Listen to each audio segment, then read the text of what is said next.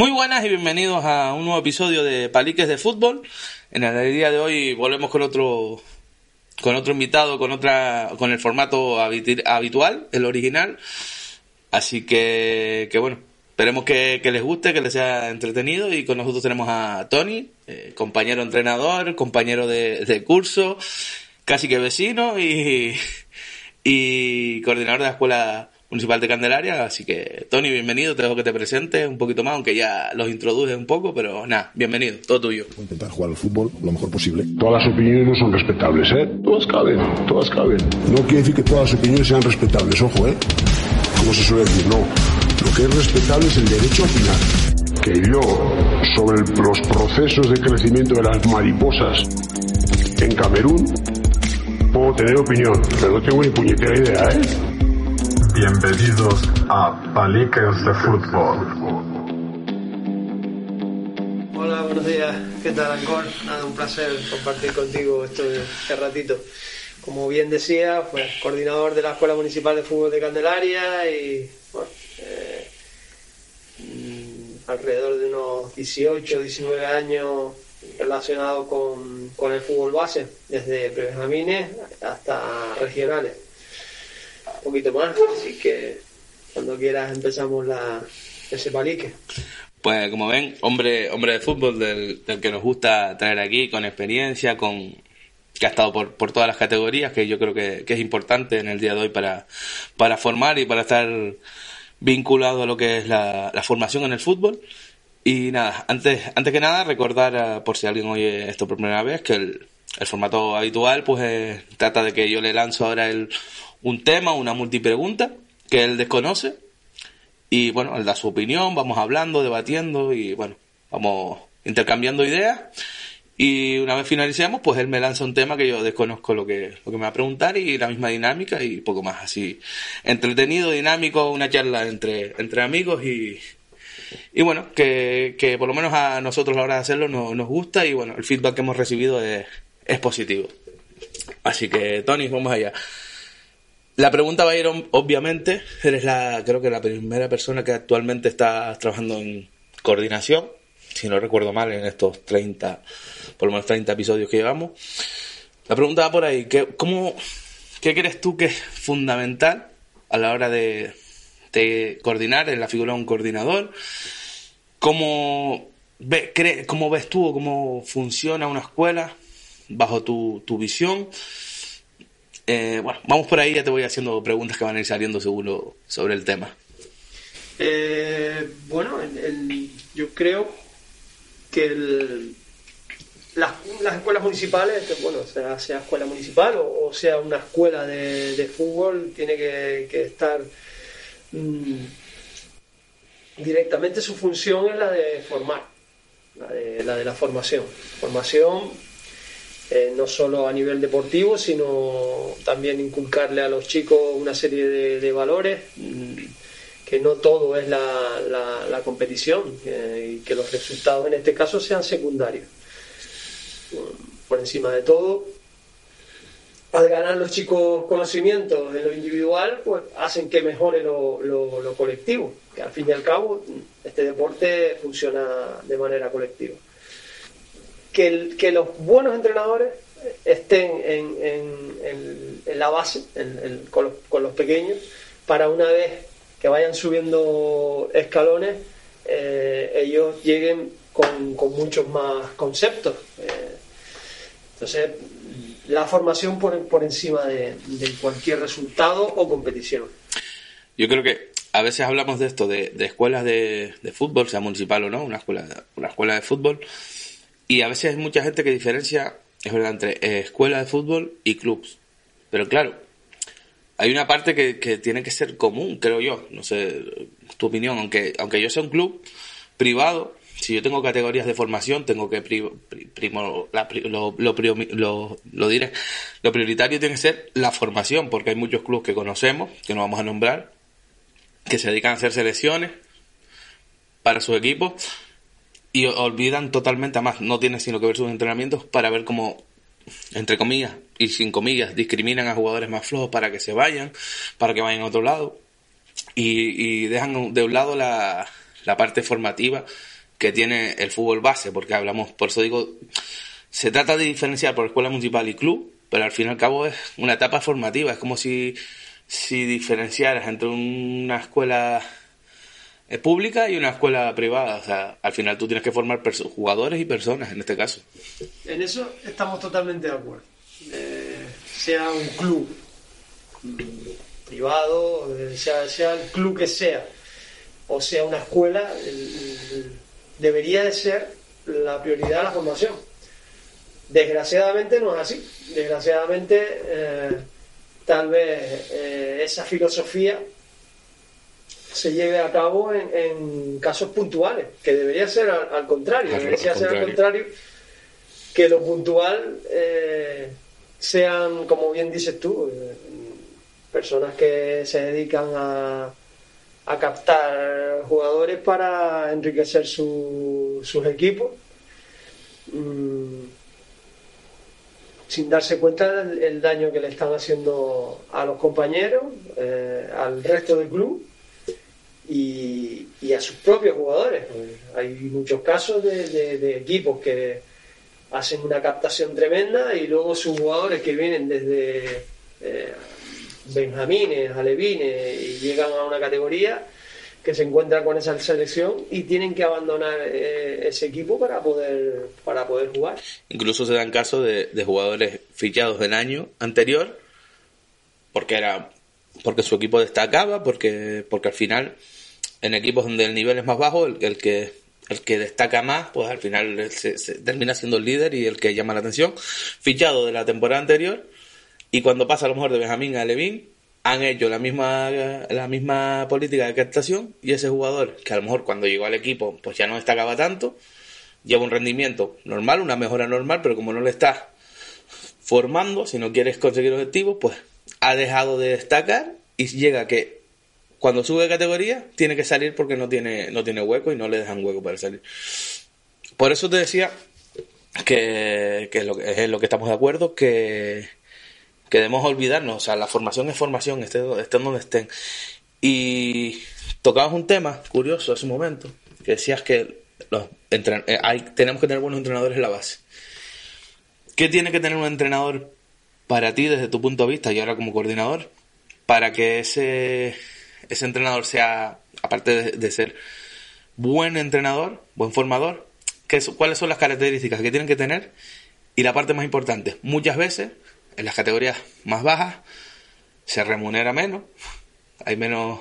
Entonces, ¿cómo conseguir que un entrenador que tiene buenas condiciones para formar eh, acceda a entrenar en unas categorías de formación cuando económicamente no le es del todo rentable? ¿Cómo, cómo crees tú que se tiene que fomentar o conseguir esos alicientes para que, que acepte venir, estar en formación y demás? ahí podemos separar dos aspectos, el, aspecto deportivo y el económico. Eh, que pueden ir unidos, sí, pueden ir unidos.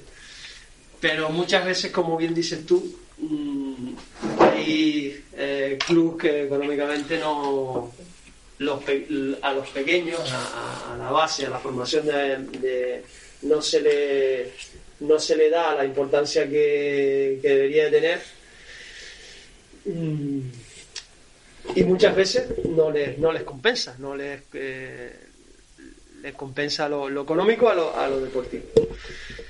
Ahí sí debería de ser un esfuerzo cada equipo, creo yo. Yo generar un presupuesto, eh, entre comillas, a lo mejor a, algunos clubes les supone más problemas o, menos problemas. Eh, pero lo deportivo, sí, entrenadores que, sepan transmitir, que sirvan como, como ejemplo, es decir, eh, hay, hay entrenadores que no saben transmitir un gesto técnico, no saben explicarles bien a los chicos cómo hacer un control orientado, por poner un, ejemplo. Mm, sí sé la teoría, pero no sé la práctica. Entonces, eh, los entrenadores deberían de, tener controlado eh, tanto en, la teoría como en la práctica todos esos consejos, que hacérselos transmitir a los chicos. Y ahí sí tengo que diferenciar yo a dos tipos de entrenadores. El entrenador que se pone la camiseta de, de, jugador y cree que el que está en el campo va a hacer lo que, lo que él quiere gritar o ordenar desde fuera. Y el otro que tiene la virtud de saber transmitir sin necesidad de que luego el niño tenga miedo al error. Y sobre todo que es algo que solemos comentar mucho cuando nos reunimos varios entrenadores es eh, si tú le estás exigiendo a un jugador que golpee con las dos piernas, como sería mi caso, o sea, tú no puedes machacarlo si falla con la pierna mala, porque si no el chiquillo prácticamente te va a decir tururú, tururú, o sea, es como cuando vemos equipos y se ha dado en primera división eh, que salen jugando con el portero, que tiene- retienen- y hay un mal pase y la pierden. Y muchas veces salen los entrenadores diciendo ese error es mío. Y lo asumo yo, porque si yo le exijo al portero que arriesgue o que juegue con el pie, que no la ponga arriba, tengo que asumir yo con el error. No cargármelo. Obviamente, después ya en el entrenamiento trabajas en qué, en qué, te equivocaste, cuál fue la toma de decisión mala, la ejecución, etcétera. Pero, pero tenemos que ser conscientes. Yo creo que en el fútbol base es lo que tú dices. Un entrenador tiene que, aparte de saber transmitir, saber enseñar, tiene que evitar sobre todo eso. O sea, hay veces que vemos un entrenador pidiendo a los jugadores, a los jugadores calma, que no protesten, que no tal, y después resulta que partido sí, partido no, se va a la calle o le tienen que llamar la atención. O sea, tú, para los chiquillos eres, un reflejo. O sea, el que me, me conoce y me ha visto entrenar sabe que yo entrenando a Levines soy una persona, o sea, soy un tipo entrenador y entrenando juveniles o regionales soy otro. Porque ya tienes que exigirle, ya te tienes que cabrear con ellos es verdad que no todos los jugadores funcionan igual, y eso yo creo que estamos de acuerdo, no todos los jugadores son iguales. Totalmente de O acuerdo. sea, hay jugadores que tú estás formando y los ves que son cohibidos y que una simple corrección, aunque no le levante la voz, o si le levante la voz, pero una corrección lo paraliza. Ya ese partido, ese chiquillo, sea Levín, sea Benjamín, sea infantil, no te juegan, o sea, está fuera del partido. Y hay otros que tienes que darle caña para que se enchufen. Ya sea antes de entrenar, ya sea, ya sea antes de empezar el partido. O sea, esas palabras de todos los jugadores son iguales, yo creo que es un- el mayor error, uno de los mayores errores que existen en la, en la formación. que tú ahora mismo acabas de dar con, con la clave. Es decir, hablabas de correcciones y utilizar los entrenamientos para esas correcciones. Claro. Esa, yo creo que eso es vital. O sea, hay, hay entrenadores que eh, un fallo de un niño que ocasiona una ocasión o un gol del rival en el mismo partido, el entrenador se insiste y recalca del error porque es que tenías que haber hecho esto o ponla arriba o yo qué sé, tírala afuera eh, insistentemente y claro, el chiquillo lo que hace es al contrario, se- se- venirse abajo, eh, depende de la edad, depende del niño, del carácter, decir, hay De lo que hay en casa, de lo que hay en la grada. una serie de circunstancias que rodean todo eso, pero sí es verdad que como tú eh, muy bien decías, eh, los momentos, nuestros momentos como entrenador de, la banda, mm, nuestras tomas de, de- de decisiones, porque tenemos muchas eh, mm, tomas de decisiones durante el transcurso de, un, partido, mm, tienen que ser las lo más adecuadas posible. Yo comentaba, he comentado con varios, varios compañeros, incluso que en el, en el podcast creo que lo he tocado tres o cuatro veces ya, una especie de experimento que yo hice en un club que yo no, no estoy, ni he estado, no he estado. eh, voy a verlo por, por diferentes motivos, porque tengo familiares cercanos que juegan allí, bueno. Y va con el, el tema que hablábamos antes de, de lo que cobran los entrenadores, que sea más llamativo y tal. Tú hablabas de hacer un presupuesto, que no es fácil y tal. Yo, yo el caso que ese equipo, el entrenador no es titulado, lo de siempre, eh, no cobra las cuotas y ya está. Que yo partiendo la base de que es para hablar con él hacer eso. no. Si tú cobraras 100 euros nada más, te sale más rentable que no cobrar la cuota de tu hijo para entrenar al equipo, porque a lo mejor las cuotas, ponle tú que sean 20 euros al mes, y son 10 meses, son 200 euros. Si tú cobras 100 euros, ya estás ganando dinero. Y estás cobrando muy por debajo que el que El que crea que cobrar 100, porque después está el que dice, no, es que, claro, es que no viene porque quiere cobrar, hostia. Los titulados no vienen porque quieren cobrar, hostia.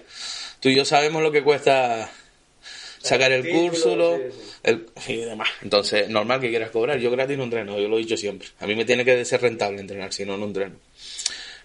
Pero yo hice, pues, en este caso, cogía a padres y tal, hablando, porque hay gente que no tiene título y más o menos es apañada, hay gente que no tiene título y no sabe lo que hace, y los ves haciendo burradas y dices, pero no hay un coordinador aquí que les diga, eso no se hace, que te estás cargando los niños.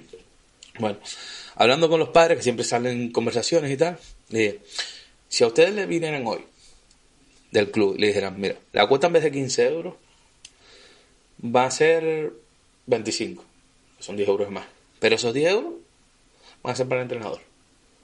O sea, si le pagas por tus 150 al entrenador y tiene 10 niños, pues esos 100 euros de más, los 10 euros, eso es para el entrenador, son 250 euros. A lo mejor te traes un mejor entrenador, un entrenador titulado, alguien que viene, que amores de cerca y, te va a formar a los chicos. O yo, la mayoría de los padres te dicen que sí, porque al final 10 euros son dos días que invitas a cañas en la cantina, básicamente, porque te dicen que no tienen, pero esta vez que en la cantina lo paran. Porque tenemos el concepto de que el fútbol es caro, ya por sí, que no se debería pagar en el, en en el fútbol. Y nos vamos antaño, pero claro, los entrenadores que tuvimos nosotros en la base tampoco eran titulados y, aprendías lo que aprendías, aprendías en la calle, la mitad de las cosas.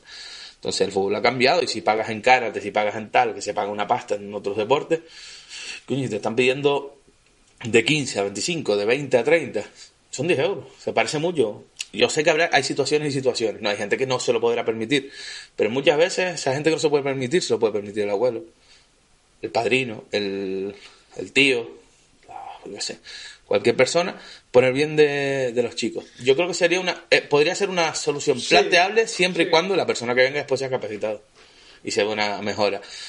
¿Con qué me encontré yo en los dos clubes que he hecho estas preguntas así conscientemente a quien se las hacía? Que casi todos los que te dicen que sí son los que los niños son normalitos, que van a jugar, a divertirse, a aprender.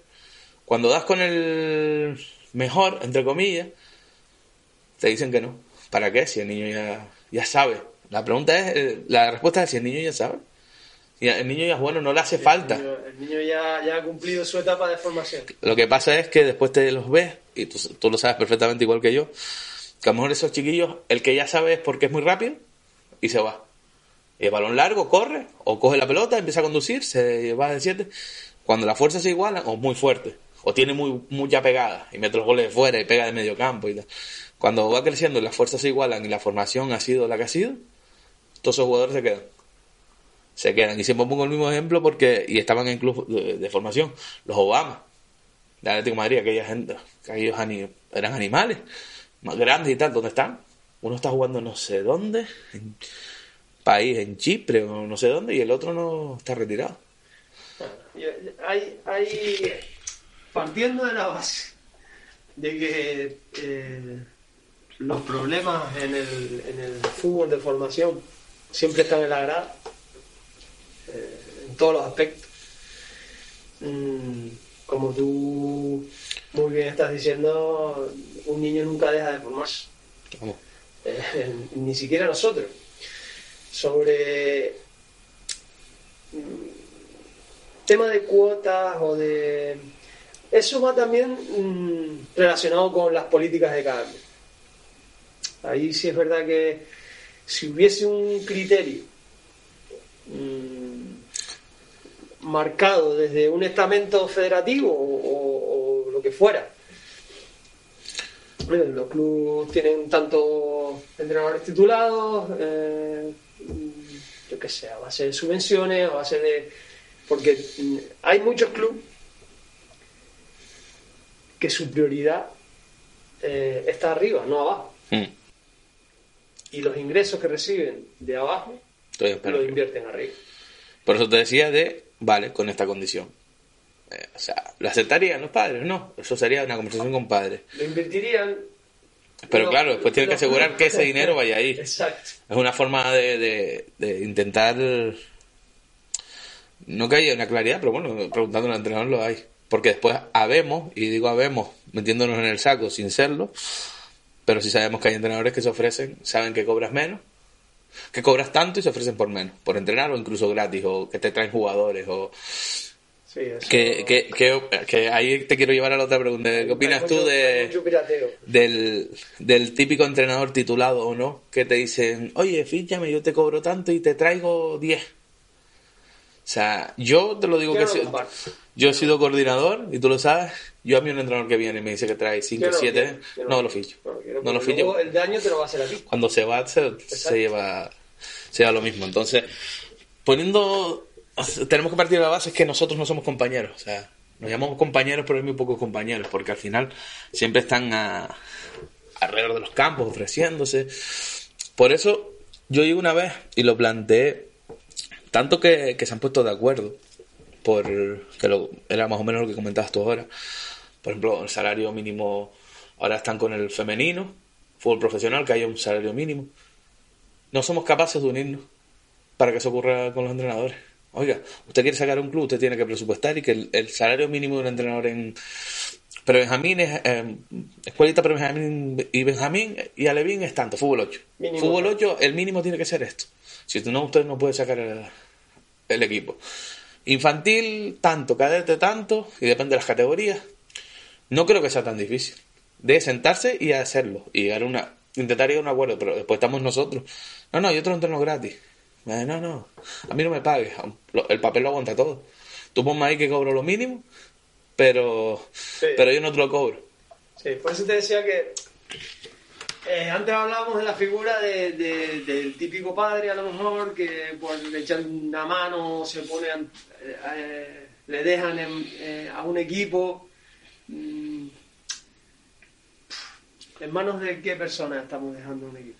Y ojo, hay, entre- hay gente que no tiene título, Exacto. que está muy capacitada. Te digo que... eh, Pero yo creo, yo creo que nosotros, por, por respeto a, la- a lo que hemos sacado a la profesión, a- no podemos estar teniendo entrenadores que está- pueden estar capacitados por sus conocimientos, por su tal, pero que no son entrenadores. Eh, de- de- hay que poner una línea. Hay, hay mucho, muchas personas que llevan mucho tiempo y que les encanta el fútbol, que, que, que saben transmitir, que mm, y que están eh, eh, llevando, llevando equipos sin tener titulación. El tener titulación no, no te da más conocimiento, no, pero Te enseña lo que no hay que hacer. da- exacto. Yo siempre he dicho lo mismo. El Yo, el, el nivel, lo cuando que hicimos se puede y lo que no se puede. el nivel 1, que ahora es UEFA B, cuando nosotros lo hicimos era nivel 1, yo lo más que aprendí fue lo que no tenía que hacer con niños. Exacto. Porque uno de toda la vida en el fútbol tiene sus ideas. Y dices, yo, ¿cómo la cagué aquí entrenando a aquel equipo de niños? ¿Cómo la cagué haciendo esto cuando esto es perjudicial? O sea, es necesario. Y, y una cosa que ahora lo tienen a huevo. Ahora hay un UEFA C Ujú. Que nosotros no tuvimos, que es un, un nivel más atrás, que vale 200, 300 euros. Cojones, que es mucho más asequible. Que son, creo que son cuatro meses de curso. Que, Sí, sí. o sea, tú puedes llegar a, tú quieres entrenar, vale, empieza a sacarte este. Coordinamos los entrenamientos que no te coincidan con las clases, son cuatro meses, sácate el título. El UEFA C, que creo que llega hasta cadete, si no estoy equivocado. Creo que es hasta cadete ya. Y ya estás para entrenar base. Tienes tu título, tu mínimo para que no. Coño, lo han puesto a huevo ahora. Pero yo, yo estoy de acuerdo. Sí. Lo han puesto a huevo, sácatelo. los medios. Y otra cosa, otra cosa que, y lo he hablado mil veces aquí, o sea, hay cosas que la federación ahora ha tomado decisión, la federación, está en, en el momento que está, ahora se juegan los partidos, sí o sí, nivel 3, nivel 4. Económicamente para ellos es fundamental. Pero han tomado esa decisión que no tomaron años, estos dos años atrás. Han tomado decisión. Hay cosas que no se pueden de- dejar a, la- a los clubes que decidan. Desde mi punto de vista, y uno es este, los entrenadores. Pues yo recuerdo asambleas donde iban, no, se propone que para cadete sea obligado el título, o en segunda regional sea obligado el título, los clubes lo tiran abajo. Es que los clubes no tienen que tener potestad para eso. Porque los clubes quieren gente que les cobre menos.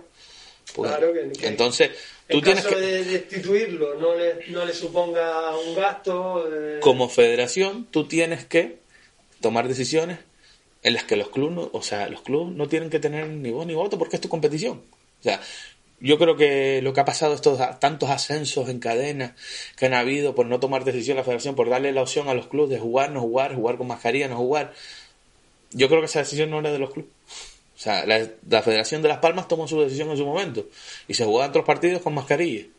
Y se jugaron, no le dieron la opción a los clubes. O sea, no sé si los clubes de Las Palmas fueron los que aceptaron jugar así o no lo, lo desconozco. Pero hay cosas que no se le pueden dar a los clubes.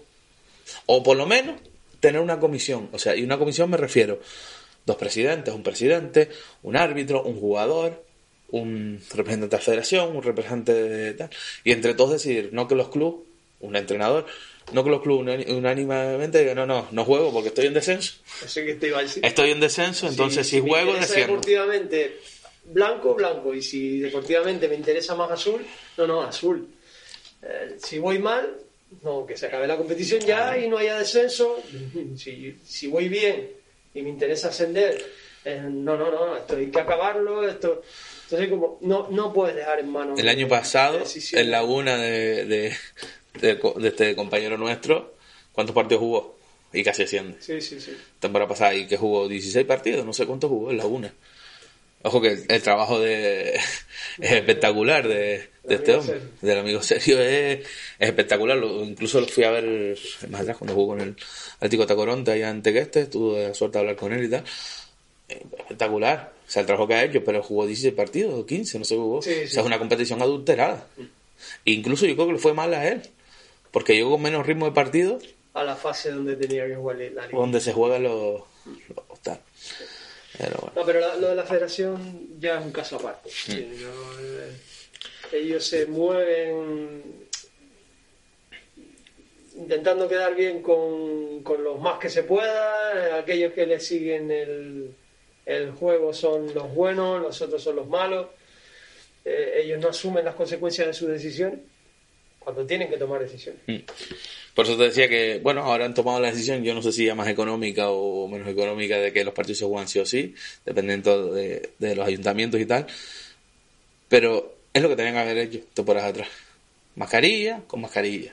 Mascarilla. Tomar una decisión para que se pudieran jugar los partidos, para que no ocurra.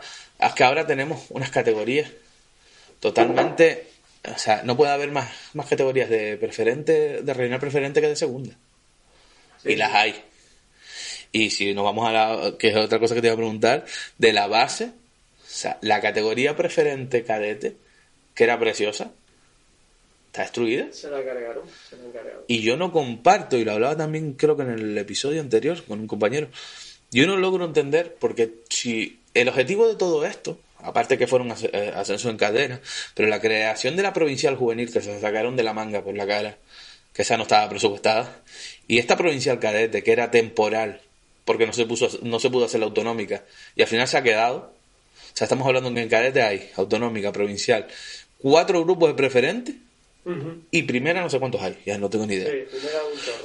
Entonces, si antes para cadete te faltaban jugadores, como estaba, con cuatro primeras y una preferente. O sea, la idea de crear estas provinciales y estas categorías, y yo estuve en esa reunión, en esa asamblea, esa reunión, perdón, eh, era crear un fútbol más competitivo.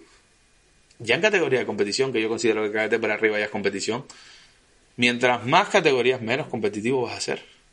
Yo creo que hay que comprimir para que los jugadores que jueguen sean los que de- de- los buenos. Porque ya, o sea, ya estaba la primera, que el nivel de la cadete primera era había equipos buenos, había equipos que destacaban que eran los que subían a preferente o peleaban para subir, pues estaban los equipos medios y un- uno una camada flojita que tenían, pero es que ahora estamos hablando de una preferente que era bonita, acá hay cuatro y tiene dos categorías por encima.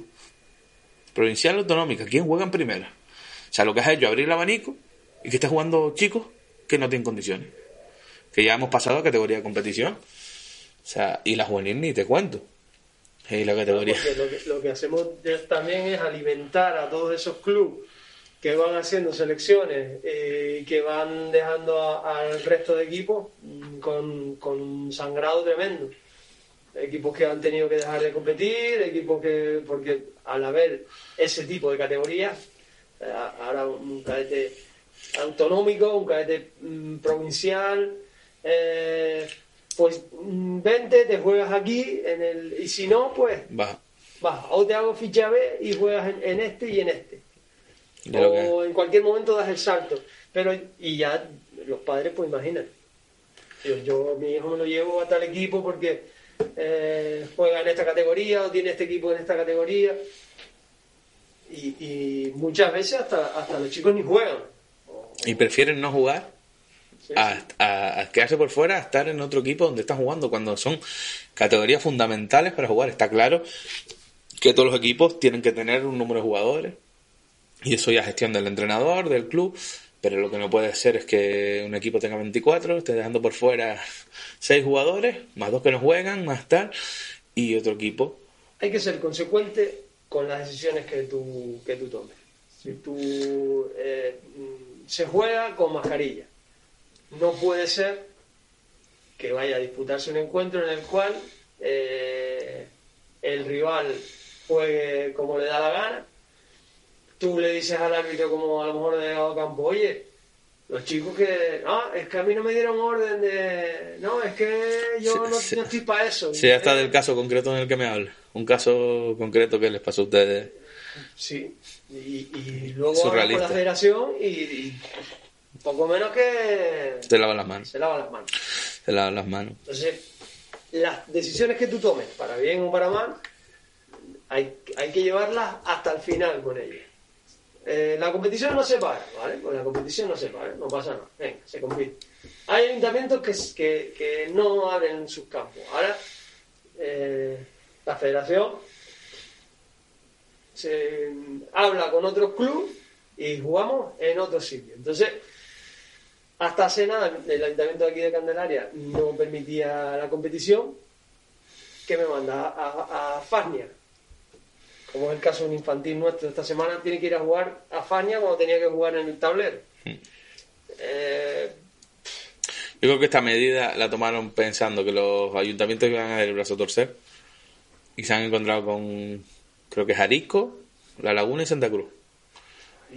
La La Laguna y Santa, Cruz, son los que no, juegan. abren, no, no juegan. No abren. Entonces, ¿cuántos, ¿cuántos equipos hay de Santa Cruz de La Laguna que hay que reubicar? Es que esto es una locura. No hay campo para eso. Es una locura. Entonces yo creo que fue una como un pulso que le han echado, pero ya, ya vemos que Santa Cruz puede ser que ceda no mucho, eh, no mucho, pero yo creo que la laguna la laguna no tiene pinta de que ellos cedan en nada, en nada. Pero en fin, yo creo que son problemas Y, problemas de la sociedad, que ahora mismo que estamos problemas sociales y no sé, no sé. Pero bueno, han tomado una, por lo menos han tomado una decisión y han sido firmes. Ahora tienen el marrón de buscar dónde juegan esos chicos. Pero bueno, por lo menos han tomado una decisión, que ya es algo. Eso, eso es lo importante. Como te decía, eh, en el tema de los entrenadores, ¿vale? Pues marcar unas pautas, tomar decisiones. La puesto fácil, o sea, han creado un UEFA C, que te vuelvo a repetir, que lo sacó Fran Esteves, que es mi segundo, lo sacó y ahora está sacando el UEFA B. Y él lo sacó, porque otro tiene que tener... Y él, él lo dice, él está aprendiendo y él todavía no se ve o no quiere coger un equipo porque quiere seguir aprendiendo. Me parece perfecto, ojalá todos tuvieran, porque también conocemos los que no han entrenado nunca, sacan el título y ya quieren un equipo y es que no me llaman, que te van a llamar, no te conocen. Vete, vete trabajándote tú, a nosotros no nos regalaron nada. Y, y que eh, yo no quiero discriminar con esto a, los padres que quieren ayudar, que quieren echar un cable para sacar un equipo porque no. O, a- o tampoco quiero mm, las posibilidades de cada club de poder pagar o no poder pagar. Pero sí estoy, pero segurísimo, por lo menos bajo mi opinión, que como nosotros, todas las personas que se forman tienen la inquietud de seguir cada día eh, aprendiendo. Y los beneficiados son los futbolistas. En este caso, sean de formación o sean de etapa de competición. Yo, yo siempre lo he dicho, Más conocimientos tengas tú, más rico es el abanico que tienes eh, para transmitirle a, a- a los chicos. a mí me gusta, por ejemplo, yo que he sido coordinador, director deportivo, me- es una cosa que me gusta, pero me gusta entrenar. No sé, si no puedo eh, ejercer de las dos cosas, porque hay veces que no se puede, depende del volumen de equipo que tengas, pues prefiero entrenar. Es igual que me gusta competir, a todos nos gusta competir, estar en equipos comp- bueno, a todos. A la mayoría nos gusta competir, ese es el competitivo que hemos tenido como jugadores. Te gusta tener equipo de competir, pero también me gusta formar. Si yo pudiera, si, si se pudiera entrenar un equipo de base, que se hace, pero no, no se puede.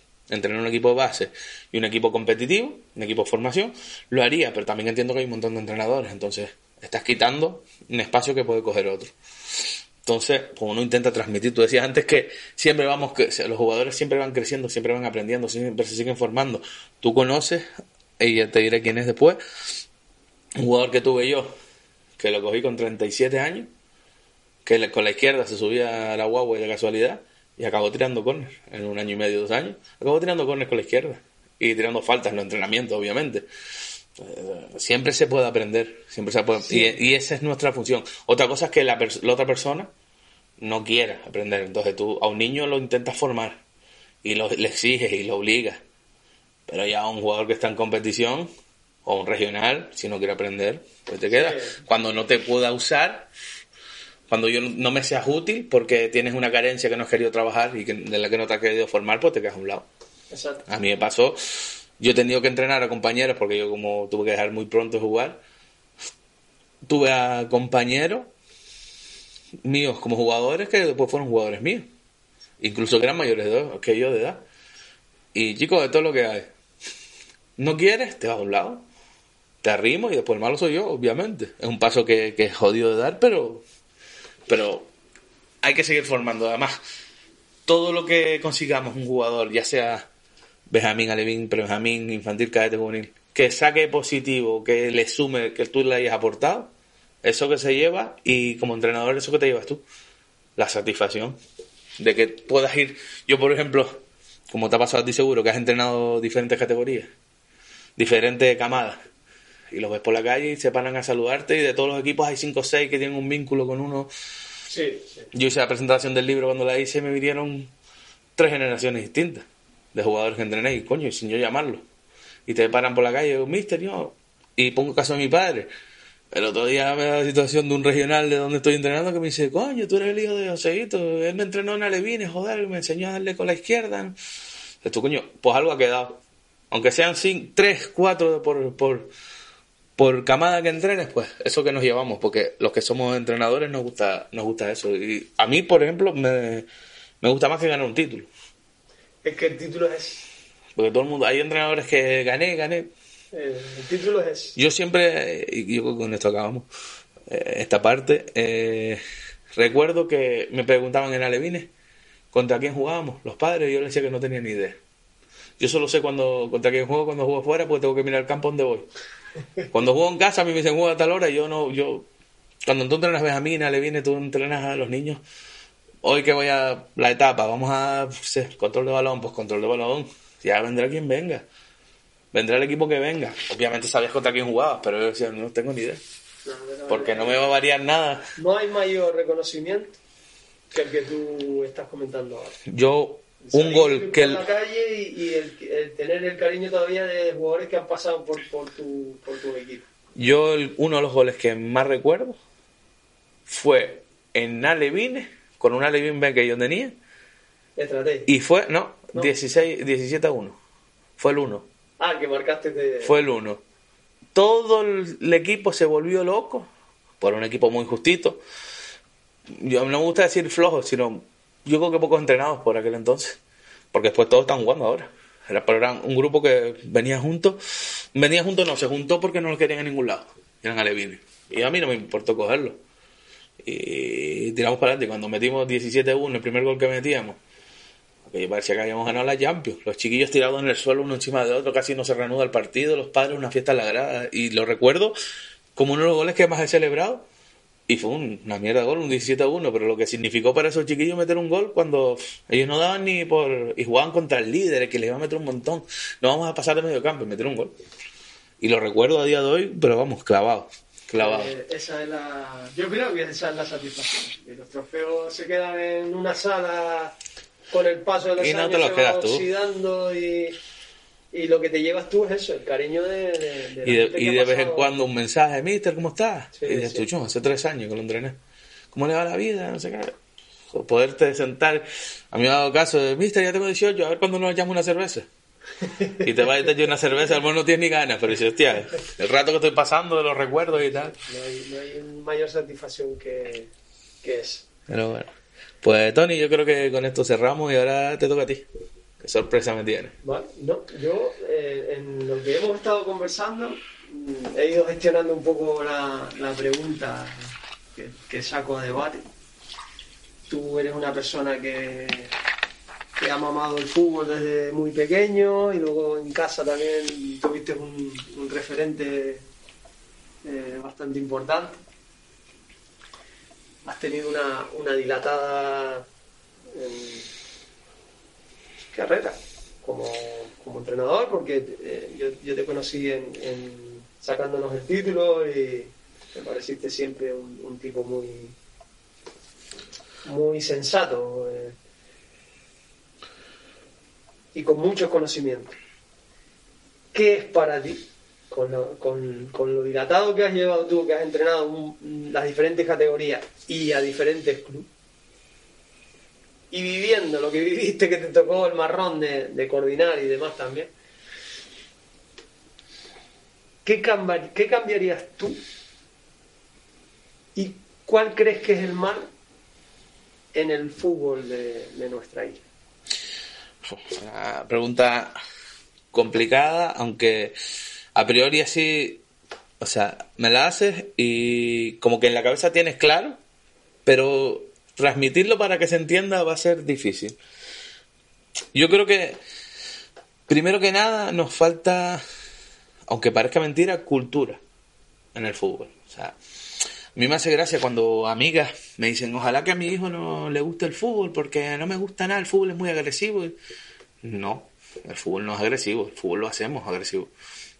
Lo hacemos agresivo.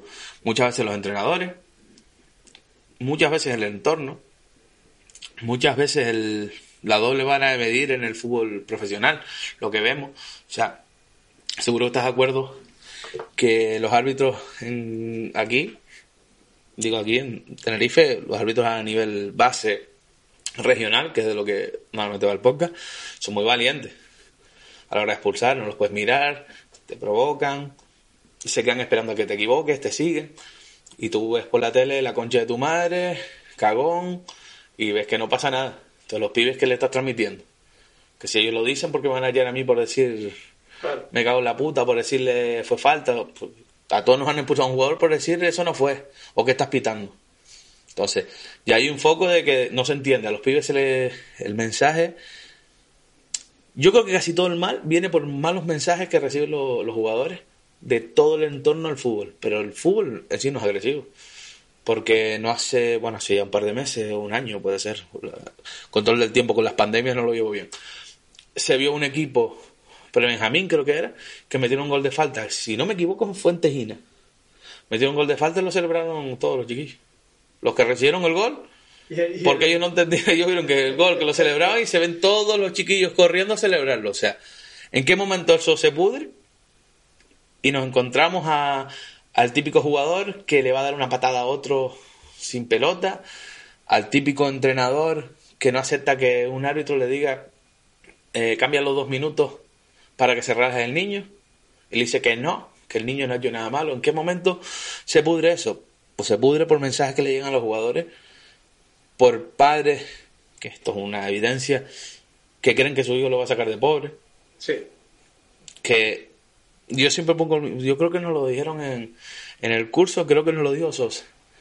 ¿Cuántos jugadores del Bilbao creíamos, creían los padres que iban a llegar el tanto por ciento a profesionales, cuando el Bilbao no ficha jugadores de fuera, sino son de la cantera? Y la realidad era menos un 20% llegaban. Y es una burrada el 20%, o sea, Teniendo una idiosincrasia totalmente distinta. al resto. distinta, distinta al resto. O sea, y llegan menos del 20%. O sea, ¿qué pretendemos nosotros? Pues yo no sé están, eh, exactamente cada cuántos jugadores llega uno profesional. Muy difícil. Muy, muy difícil. Yo recuerdo Álvaro Benito, que a mí me, me gusta cómo habla porque habla de fútbol. O sea, te puede gustar más o menos, pero Álvaro Benito cuando luego hablar de fútbol, habla de fútbol, lo entiendo. No es otro tipo que se pone a hablar y que da 20 vueltas y no sabes lo que te está diciendo, todos son metáforas, no, no, te habla de fútbol. Y él dice, él tuvo la suerte, ahora, bueno, ahora está de comentarista deportivo, entrenador, se ha dedicado a la música, pero él, tuvo la suerte de debutar. En Real Madrid, además, decían que era muy bueno. Yo no recuerdo mucho jugarse que jugó aquí en el Tenerife, pero decían que era mejor que Raúl. Pero bueno, eso es mucho hablar. Y él te habla de todo lo que él tuvo que sacrificar para poder tener la posibilidad de ser futbolista profesional. Nadie te garantiza nada.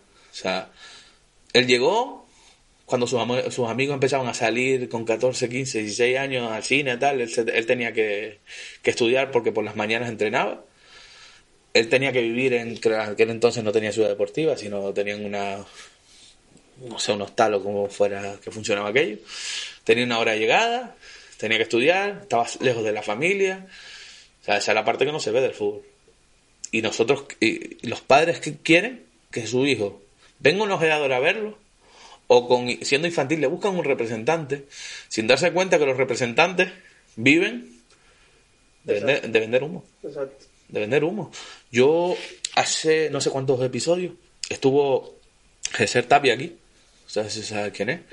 El hijo de Samuel Tapia. Estuvimos hablando, la verdad que tengo ganas de hablar otra vez con él porque habla el mismo idioma, habla fútbol. Y él estuvo en la, la categoría inferior de Las Palmas con... lo antes que vino, que estuvo en China, que volvió a Las Palmas, se me fue el nombre ahora. Hostia, el Romario de la Isleta, que ahora no me, no me sale el nombre. eh. Eh, Jonathan Viera. con Jonathan Viera estuvo él, eh, ellos son amigos. Eh, él me dijo que el mayor error que él cometió fue no haberle hecho caso a su padre y haberle hecho caso al representante. Por las prisas de llegar, el representante lo movió, lo empezó a mover, lo llevó al Rayo Vallecano, lo llevó cuando él tenía que haber aguantado, a lo mejor, y escuchar al padre, que fue un hombre de fútbol, tranquilo, trabaja, hay que saber estar a la sombra, hay que saber estar, hay que saber ser suplente, que es algo que no se enseña. Pero mira, lo comprimiste todo. eh, yo creo que es la palabra correcta. Cultura. Cultura eh, futbolística, cultura deportiva, eh, cultura. Eh, nos perdemos mucho, sobre todo los mensajes de los padres. Los padres que es uno de los males que hay en el, en en uno de los, en uno de los equipos que yo estuve, en el Sporting, eh, donde yo volví a empezar a entrenar base después de todo lo que pasó y tal, yo fui con mucho miedo porque salía de un entorno donde llevaba muchos años y volver a coger un cadete, cadete B, empezar de cero, no tenía ganas de entrenar. Fui por un medio compromiso, me comprometí con, con una persona y fui.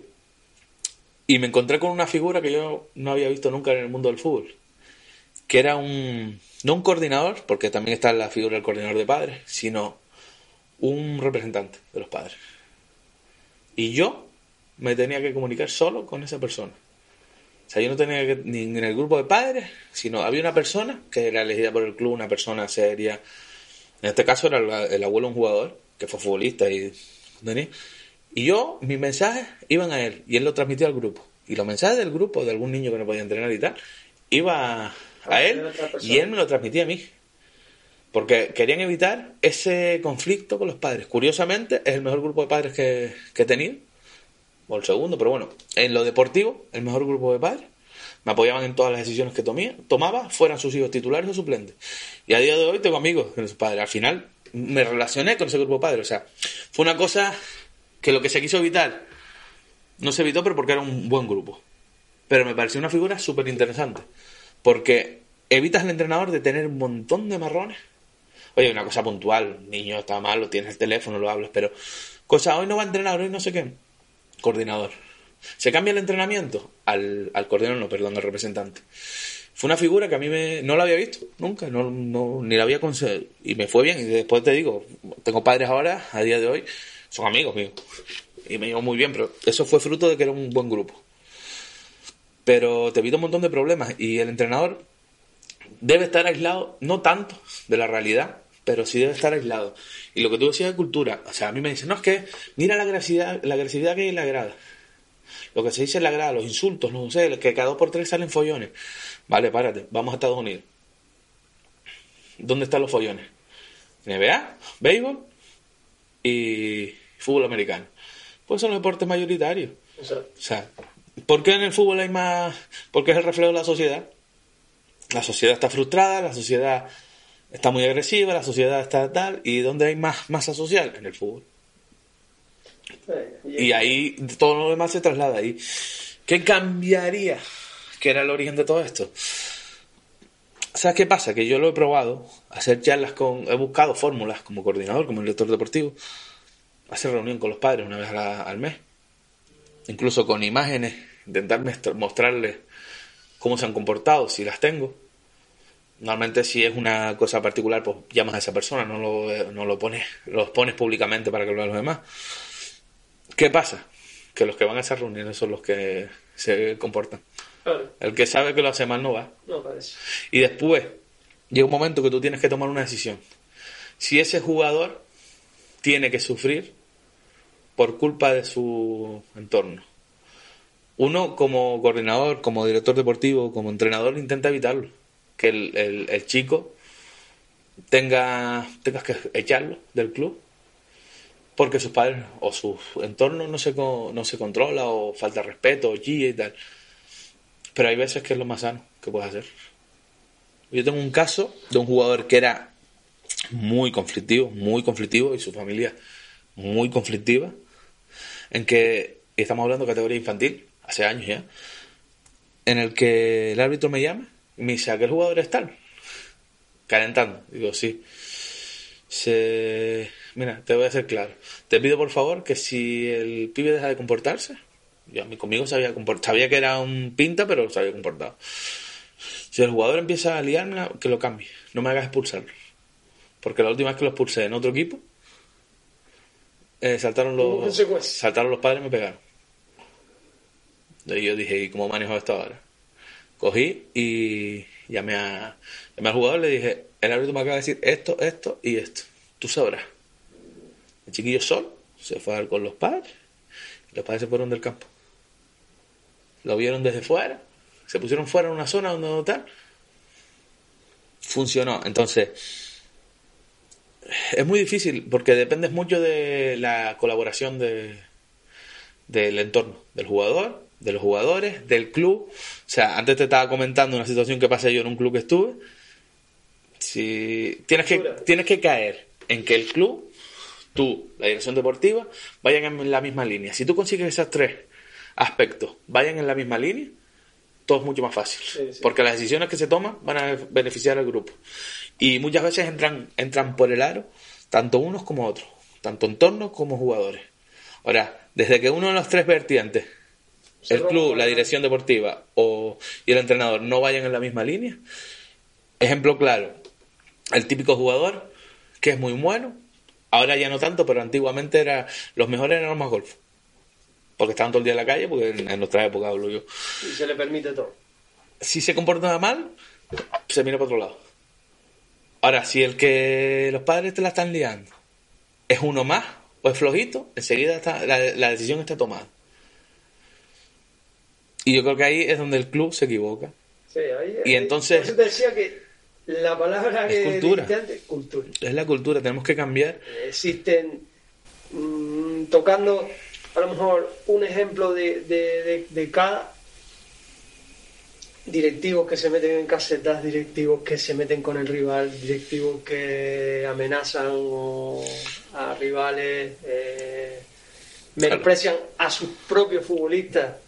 Es todo. Eh, luego nos vamos a, a- directores deportivos o que le permiten a, a ciertos, ya no solo jugadores, sino entrenadores que tienen fincas propias. eh, ah, no, de- jugadores míos no van a jugar con, con el otro, aunque yo sea el B y el otro sea el A. Porque a lo mejor hay enfrentamientos entre entrenadores. La pertenencia del jugador. Sí. El, el jugador pertenece al club. cada equipo como si fuesen fincas privadas. Es, es cultura. El comité de, de árbitros que mete ahora una camada de niños nuevos que ni han jugado al fútbol, ni entienden el lenguaje del fútbol. Eh, eh, ¿Sabes que lo hablamos, eh, Frank Esteves? Y lo, creo que lo comenté en el, en el, episodio anterior. Él dice, porque eh, estuvimos en dos charlas de árbitros, casualidad, dos charlas en, en menos de un mes, estuvimos en dos charlas de dos árbitros. Y eh, bueno, que los árbitros están súper preparados, que no sé qué, aquí a nivel de Tenerife. Y que claro, que igual que hablamos de que un jugador que tiene en condiciones hay que subirlo para, para la progresión, que los árbitros no pueden, o no puede ocurrir eso porque tienen que subir año a año. Entonces, quizás lo que tienen que revisar es eso. Si un árbitro tiene mucho nivel y está en juvenil, pruébalo en un partido de mitad de la tabla de primera regional. que da la talla, dale otro, dale otro, no que tengan que subir por año. Eso te obliga a lo que tú estás diciendo, que los árbitros tengan que subir los jóvenes porque si no, no llegan, no les da tiempo a llegar. Pero ¿de qué te sirve si vemos el nivel que hay?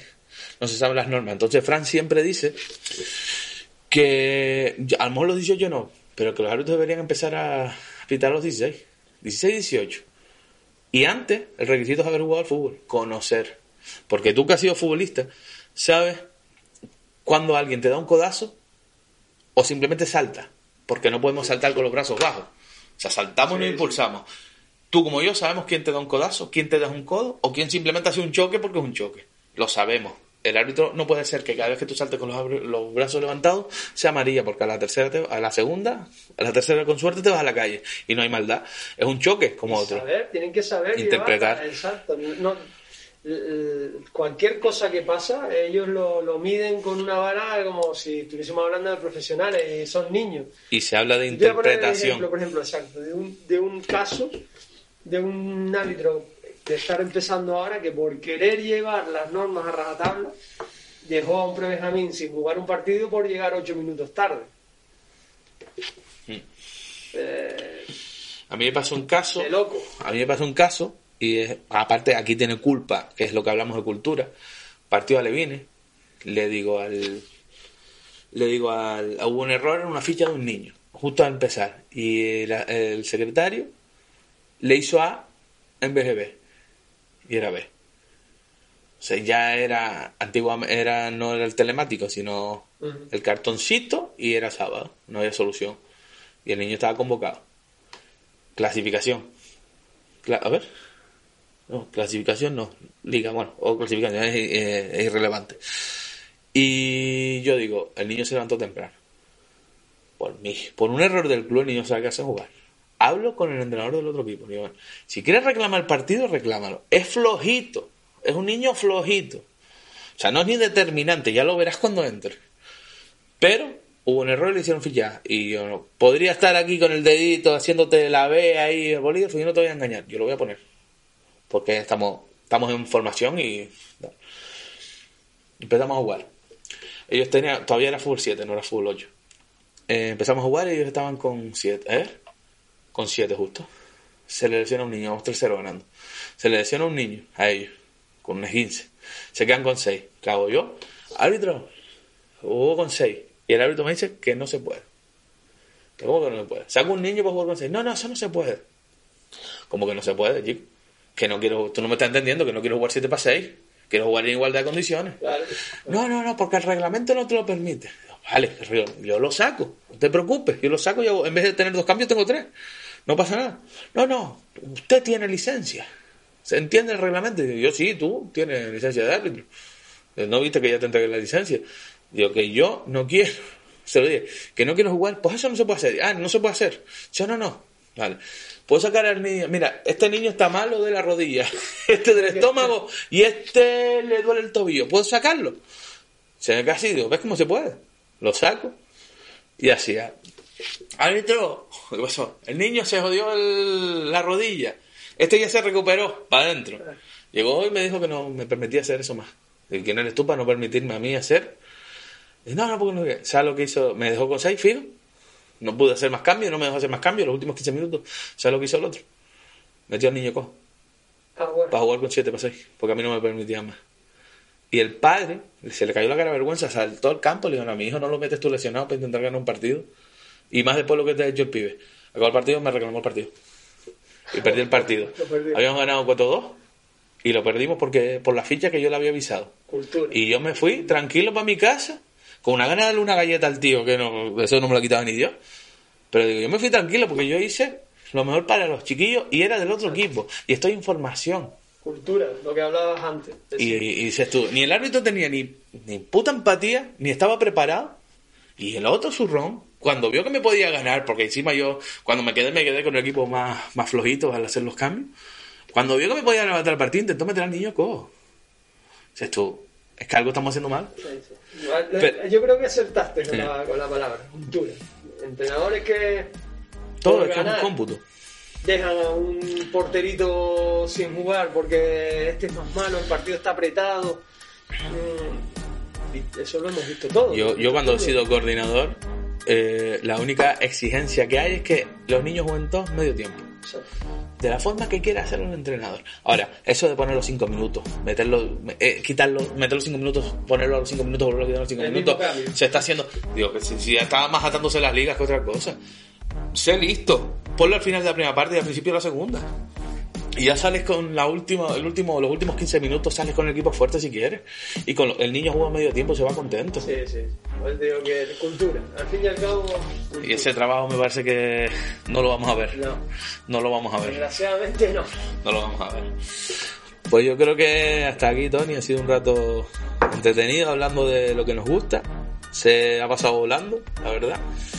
Y nada, nada más que agradecerte que hayas venido. Sé que hemos tenido que cuadrar porque al final es esto, hay que cuadrar trabajos, hay que cuadrar entrenamientos, fechas, confinamientos y demás, pero, pero bueno, espero que no se te haya hecho pesado, que haya sido Que entretenido va, que va. Al contrario. y totalmente agradecido, tío, por haber estado aquí y, y haber pasado este rato. Nada, darte las gracias a ti por la invitación. Eh, ha sido un placer y la verdad es que he disfrutado muchísimo.